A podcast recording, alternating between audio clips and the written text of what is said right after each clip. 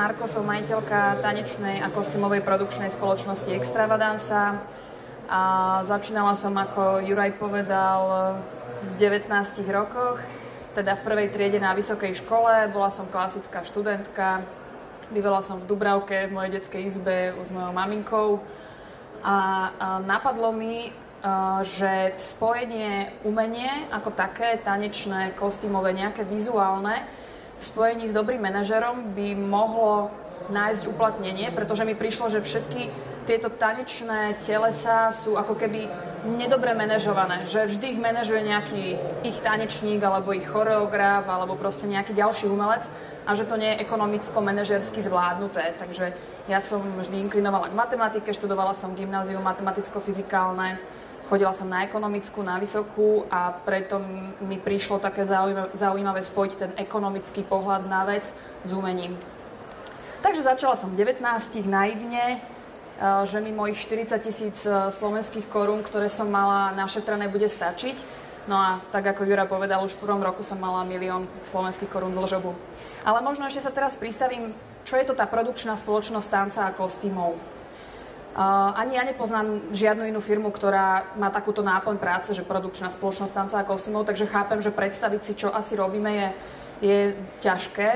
Uh, dnes uh, mám firmu, mám 5 firiem, SROčiek, jednu mám v Prahe, jednu v Bratislave, jednu vo Viedni, jednu v Londýne a najnovšiu v Hongkongu. A sú to všetko firmy, ktoré uh, pri ktorých mám ako keby u, na, v tých daných krajinách, ktoré som vám povedala, mám obchodné oddelenie, čiže nejakého riaditeľa tej pobočky, obchodníka, účtovné oddelenie a proste založenú tam reálne firmu, z ktorej fakturujeme potom blízkym krajinám. Z týchto piatich pobočiek ten produkt vyvážame do celej Európy a do Blízkeho východu, na Blízky východ. No a podľa mňa, ako najlepšie pochopíme, že čo je to vlastne produkčná spoločnosť tanca a kostýmov, tak si to najlepšie podľa mňa vieme znázorniť na tých príkladoch, čo sme robili, aké akcie a to vám, to vám dá takú trošku predstavu o tom. Čiže prvé fotografie napríklad, tam vidíte, pôjdeme takto, rad za radom. Akcia pre uh, Tiergarten Schönbrunn, neviem, či poznáte krásna zoologická záhrada, ktorá robí raz za naozaj veľa rokov nejakú akciu, že si pustí nejaký event do, svojej, uh, do svojho prostredia a toto bolo priamo pre nich ako pre klienta a bolo to produkt, ktorý sme tam predali, bolo, uh, jak by som to nazvala, tak aby, aby vám to bolo blízke, uh, dancing decoration a choreografia na v takýchto zvieratkách, keďže je to, to bola promo pre Tiergarten, teda zoologickú záhradu. Dave Stewart a background dancing pre ňoho na tému Meeresfrüchtchen, v Rakúsku a v nemeckých hovoriacich krajinách máme veľa produkcie, takže budem možno trošku po nemecky občas. Čiže vidíte, že aj tie uh, tanečky za spevákmi sa dajú robiť na rôzne témy. Uh, Artfilm Bratislava, uh, produkt, vítanie, welcoming guests, téma Matrix.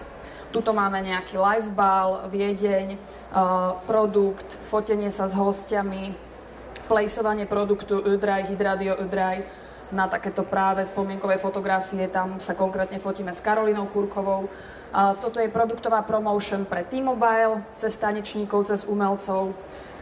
Toto je napríklad krstiny, gala event pre krstného otca Tommyho Hilfigera, prosím pekne, vo Viedni, ktorý dal zorganizovať pre svoje krstňatá event v téme Falco.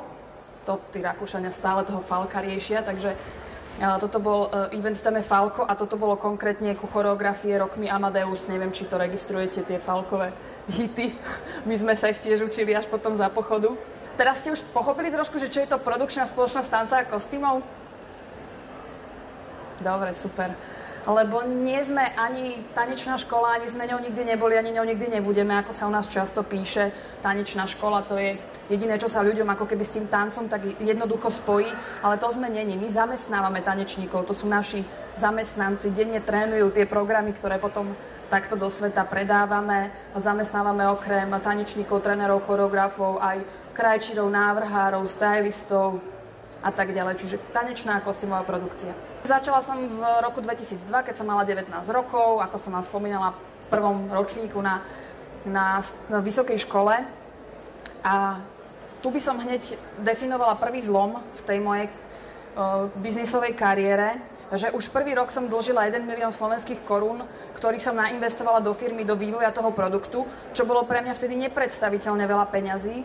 Ako som vám vravela, celú strednú školu som, to som vám nevravela, ale vravela som, že mala som 40 tisíc cca korún našetrených a myslela som si naivne, že mi to bude stačiť. Aj napriek tomu, že mám naozaj akože cit pre čísla, lebo proste matematika mi je veľmi blízka, tak som to proste strašne zle odhadla. Hej, Myslela som si, že á, jasne, však 40 tisíc, no, kúpim látku, nejako to už doma s maminkou ušijeme na šiacom stroji a, a tak ďalej. Ale postupne, keď som prenikala ako keby do toho, čo chcem, uh, aký produkt chcem ponúknuť, od začiatku som vedela, že v žiadnom prípade nechcem byť jedna zo 100 nejakých tanečných skupiniek, ktoré majú kostýmy, čo dom dal a s tým sa prezentujú na eventoch. Nie. Od začiatku tie kostýmy mali byť špičkové, z najlepších materiálov, najdrahšie kamene, najlesklejšie na nich. Hej, uh, od začiatku to nemalo byť o tom, že sme nejaká latinskoamerická tanečná skupina. Od začiatku sme mali byť produkčná spoločnosť tanca v tom, že sme ponúkali všetky tanečné štýly. Hej, to bol ten taký prvý moment, čím sme sa rozlišo- odlišovali. Na event si od nás mohol klient objednať uh, Labutie jazero ako prvú choreografiu, Padekatr, potom o 10. brazílsku choreografiu a o 12. breakdance. Hej, vymyslím si ako tú kombináciu, ale proste všetky tanečné štýly hneď od začiatku. Čiže prvých 8 choreografií, ktoré som dala urobiť na začiatku, nakostýmovať ich, zaplatiť na každú iného choreografa, lebo ja som nikdy nebola choreograf, ja som od začiatku vždy bola a budem podnikateľka, takže tých choreografov som si vybrala najlepšieho na ten daný štýl, ktorý som chcela do repertoáru dostať. Toho som musela samozrejme zaplatiť bla bla bla, propagačné materiály, vizitky a už to išlo a bol milión korún na svete. Hej? Pretože zase, vy tie propagačné materiály môžete urobiť také, že a babi, poďme sa tu na bielom pozadí nafotiť, Lenže ja som to tak nechcela, lebo tak sa fotili všetky tie trapné tanečné skupinky. Bože chráň, nechcem ich vôbec uražať, ale my sme nikdy nechceli byť jedna z nich. Nikdy sme nechceli byť ich konkurentom. My sme chceli ponúkať úplne iný veľký produkt s iným prístupom aj manažerským a tak ďalej. Čiže tie propagačné materiály náhodou som odchytila cez kamarátku, jej kamaráta Jakuba Klima, ktorý vtedy ešte bol nikto, nobody, ale aj tak už bol drahý. A, ale bol strašne šikovný a hneď ma fascinoval svojim, svojim, svojimi prácami. A vedela som, že áno, toto je ten správny fotograf, ktorý by mohol tie fotky nafotiť tak, že budú proste na úrovni vyzerať glamour, luxusne, tak ako celý ten produkt sa uh, od začiatku prezentoval. Takže s ním som robila, to bolo pár sto tisíc na, na fotografie pre ňo. A, a takto vznikla tá miliónová dlžoba. Čiže to bol prvý zlom. Pochopila som, že už to není len taká srandička, treba ten milión niekomu vrátiť, takže môžete sa potom kľudne opýtať, že komu, to sa väčšinou všetci pýtajú, ale aby som bola rýchla kvôli videu, tak preskočím na ďalší zlom.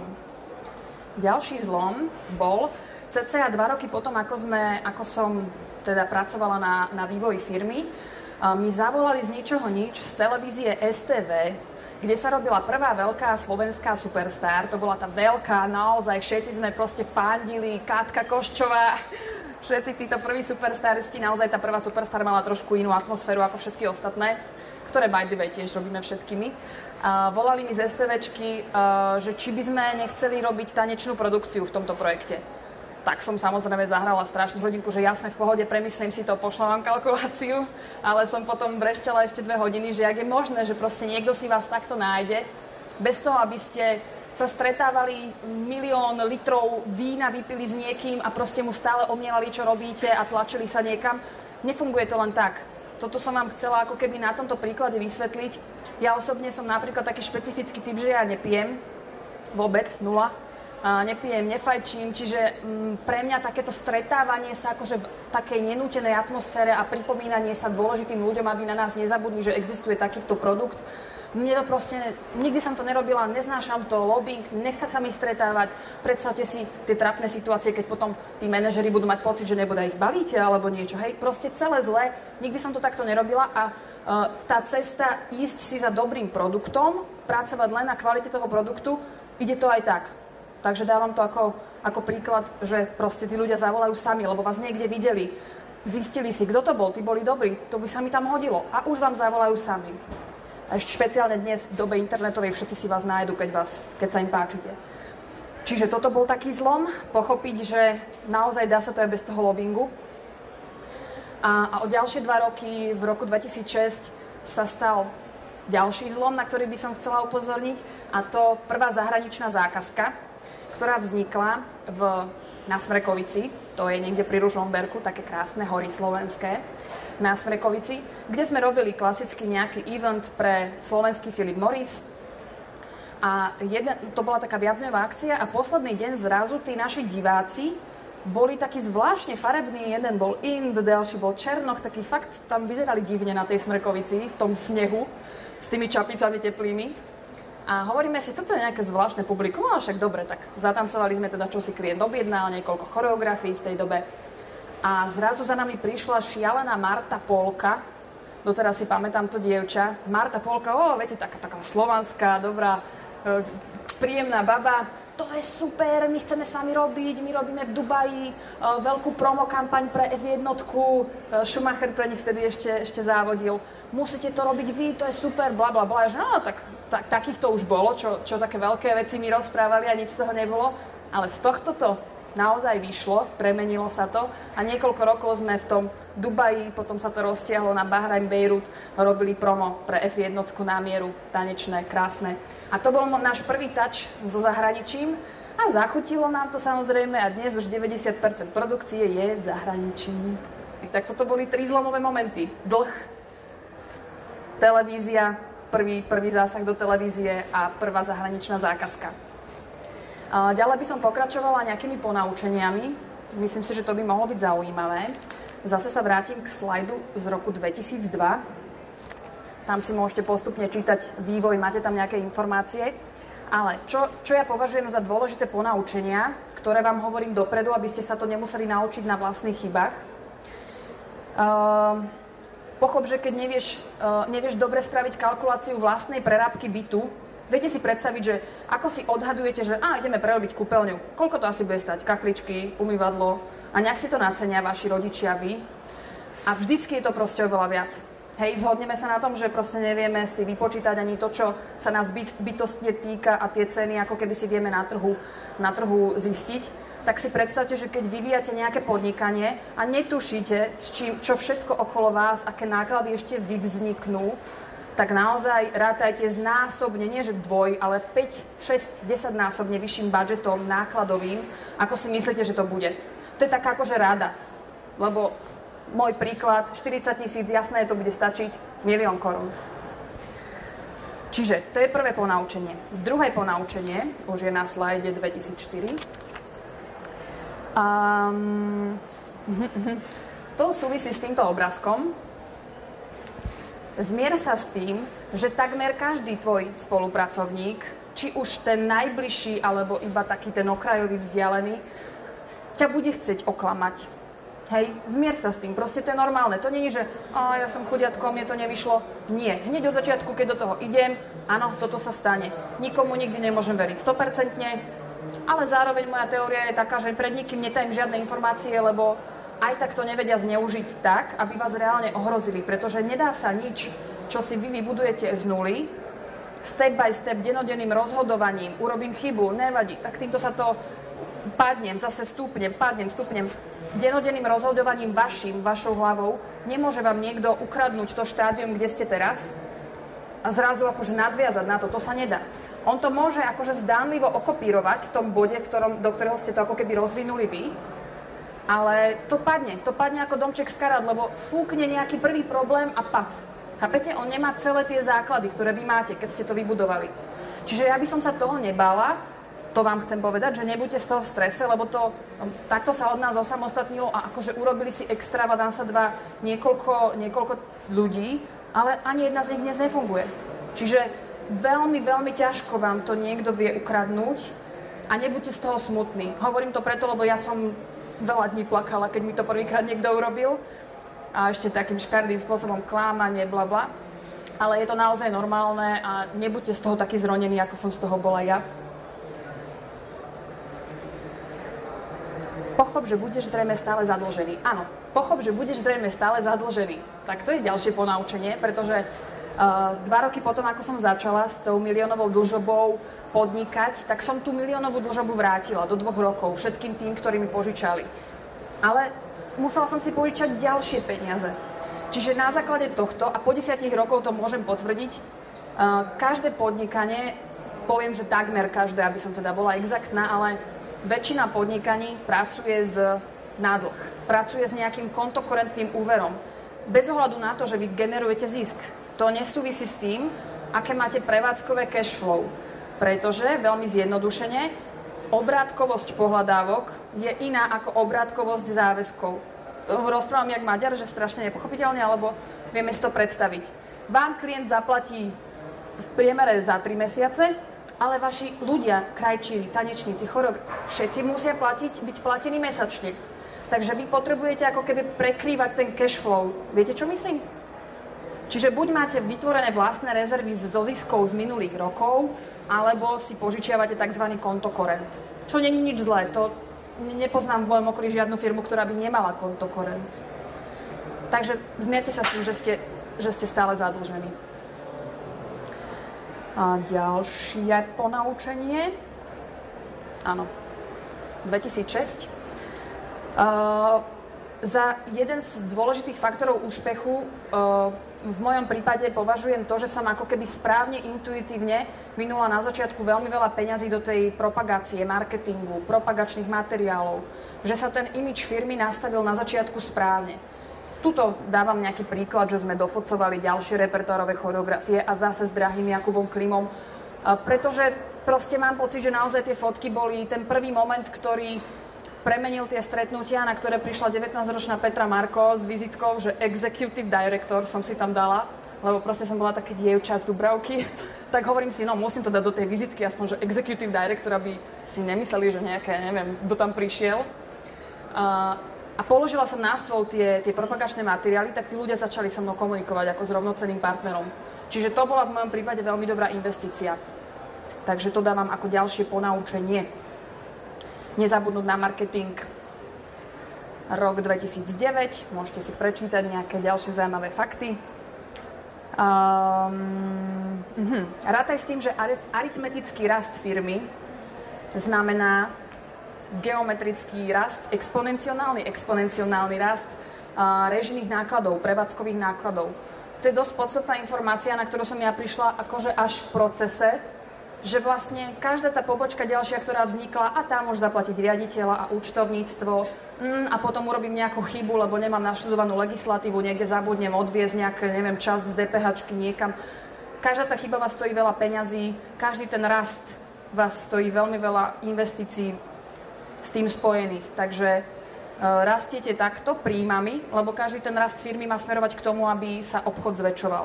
Takže rastiete príjmami, lebo máte viac biznisu, ale vaša režia nerastie takou istou krivkou, rastie oveľa rýchlejšie. Takže treba to tak správne načasovať potom, kedy rastiem. Ale na druhej strane musím sa priznať, že ja som to nenačasovala správne. Ja som úplne bez hlavo, jasné, ideme, máme v Rakúsku už tretiu akciu, tak správame tam firmu, to pôjde, to bude fungovať pac a proste išla som hovor, ja, ja ako keby som rátala s peniazmi zarobenými za pol roka z nejakej zákazky. Ja už som to rátala, že no však to už máme zarobené, mám to na účte, poďme to investovať. Čiže ja som bola v tomto blázon, hej, a dostávala som sa do, do zlých cashflowových situácií tým pádom, lebo som ako keby veľmi rýchlo konala, rýchlejšie, ako by to bolo správne. Takže vás chcem naučiť, že tak trošku sa akože predýchať vždy, keď ten entuziastický prístup na vás pôjde a opatrnejšie. Už som skoro na konci, Jure. Dobre som časovo? Super.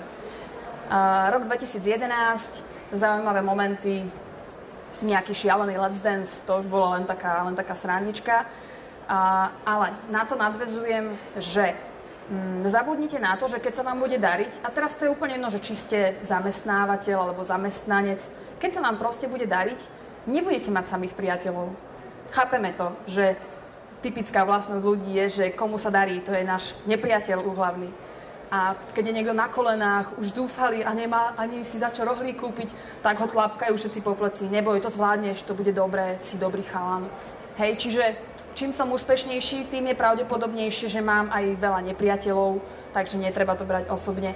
Tí vaši blízki, ktorí vás poznajú, ktorí sú vaši úprimní priatelia, budú vždy pri vás. Uh, Ďalšie ponaučenie, stále treba mať oči otvorené a ten produkt prispôsobovať. Je veľký rozdiel čo bolo moderné pred desiatimi rokmi, pred piatimi rokmi, čo sa predávalo ako keby najviac, ktorá z tých našich služieb a čo sa predáva dnes. Taký typický príklad je, pred desiatimi rokmi, keď bola veľká ekonomická expanzia, hospodársky rast, tak sa darilo všetkým firmám a robili veľa večierkov. Čiže to, čo vás asi aj napadne, že čo je to taká tanečná produkcia, to veľa ľudí napadne, že asi robia na žúrky nejaké tanečky. Áno, to sa robilo pred desiatimi rokmi a dobre to šlapalo. To si ľudia objednávali, že chceli tam, ako som spomínala, Labutie jazero, 10 baletiek, ktoré prídu a odhalia logo ich firmy. Hej, takéto gala eventy sa robili, ale nie dnes. Dnes ľudia nemíňajú peniaze na gala eventy, lebo sa to nepatrí, aj keď ich možno veľakrát majú tie firmy, ale proste nepatrí sa to, keď v ten rok vyhodia 100 ľudí, aby urobili gala event, hej. Čiže ten, tie peniaze na entertainment sa ako keby presúvajú do iných produktov a my sme museli veľmi opatrne hlavne pri prelome tých krízových rokov skúmať, ktorú oblasť budeme viac promovať, ktorú oblasť budeme um, ako keby rozvíjať, aby sme ponúkali ten produkt lepší a lepší, ktorý sa lepšie a lepšie predáva. Nie, že budeme rozvíjať zbytočne gala eventové produktíky, ktoré aj tak sa dnes nebudú kupovať a investovať do nich zbytočné peniaze. Čiže uh, stále sledovať vývoj toho trhu, čo sa predáva aktuálne, po čom je dopyt a ten produkt rozvíjať najviac. Čo sme my ako keby, uh, na čo sme prišli, je práve to, s tými produktovými promotion. Všimli ste si, že keď som vám na začiatku ukazovala, čo vlastne je tá tanečná kostýmová produkcia, tak som vám až tak veľa tých gala eventov tam neukazovala, lebo to si asi viete predstaviť, ale ukazovala som vám tam čo? Produktová promotion, T-Mobile, Swatch, Cipfer, Budvar Baby, hej, Ferrari. To je všetko produktová promotion. Chcú podporiť nejaký brand vizuálne. A nerobia to formou eventov, že sa tam pozvú hosti, ktorí jedia super večeru a sú to len boháči Robia to pre ľudí. Hej? Čiže práve rozvoj tých produktových promotion cez tanec, tanečníkov, umelcov, to nám, to nám pomohlo ako keby stále rásť. Lebo sme, dovolím si povedať, jediní, ktorí ako keby ponúkajú tento produkt marketing cez tanec.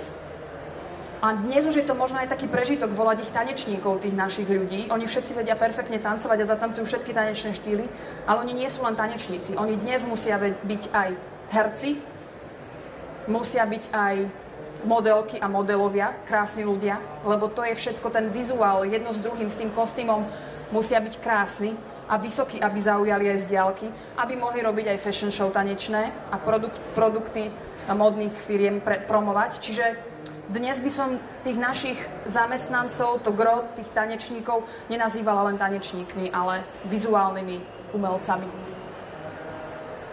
Takže prispôsobovať svoj produkt trhu sa meniacemu. A všeobecne, už len takto preklikám cez moju filozofiu, v podnikaní neexistuje žiaden problém, netreba žiadnu situáciu považovať za tragickú. Tragické sú veci spojené so zdravím a nie, nie podnikanie. Treba sa vždy na to pozerať ako fakticky na problém, ktorý vyrieším tak alebo onak alebo tak. Proste každý si nájde to svoje riešenie idem jedno za druhým, nerútim sa zo žiadnej, žiadnej veci a netvarím sa, že Ježiš, toto sa len nemohlo stať, bože, zase to nevyšlo. To, že niečo nevidie, dennodenná, dennodenná realita. Kritika, veľa ľudí je veľmi citlivých, keď ho kritizujú. Toto našťastie som nikdy nemala, lebo ináč by ma kritika asi zabila, lebo na začiatku, keď sme prvým prvým ľuďom ako keby zobrali prácu tým, že náš produkt bol lepší, tak veľká nenávisť sa na nás akože valila, veľké ohovárania a kritiky. A, ale našťastie ja som ich vždy dokázala vypočuť, bez toho, aby som tam zbytočne tú emociu vniesla a teraz bola z toho nešťastná. Vypočula som si tie fakty a vždy bola, vždy bola niečo, niekde pravda v tom, čo tí ľudia hovorili, aj keď to zaobalili potom do nejakých takých škaredých zbytočností, ale na niečom to bolo postavené a ja som si to z toho vypichla a na tom som vo firme pracovala, aby sa to zlepšilo. Rozumiete ten princíp, že tá kritika je pre vás naozaj cielený, cielený faktor toho, že aha, na toto som zabudol, však vlastne je jasné, treba ešte toto zlepšiť. Čiže kritiku máme radi a potom zakončujem to tým, že zamestnať samých seba je super, treba to vyskúšať. Ešte možno taká vlastnosť, nemajte nikdy pocit, že podnikatelia sú tí boháči, ktorí nič nerobia, len berú peniaze a zjapu na svojich zamestnancov. Takto v, vo férovom podnikaní nefunguje. Tak sa možno správajú ľudia, ktorí nejakým zvláštnym spôsobom k tým peniazom prišli, ale keď musíte to naozaj vybudovať, tak vždy budete vy ten, ktorý musí veľmi veľa pracovať. A po x rokoch, keď už sa dostanete do pozície, že firmu ste tak vypiplali, že teda už aj bez vás to prežije, tak stále len na vás ako na majiteľovi bude to taký ten ťažký pocit uh, traumy z toho, že teraz keď sa niečo, niekoľko zákazok za sebou nevíde, tí ľudia nezaplatia niečo, len váš problém to je.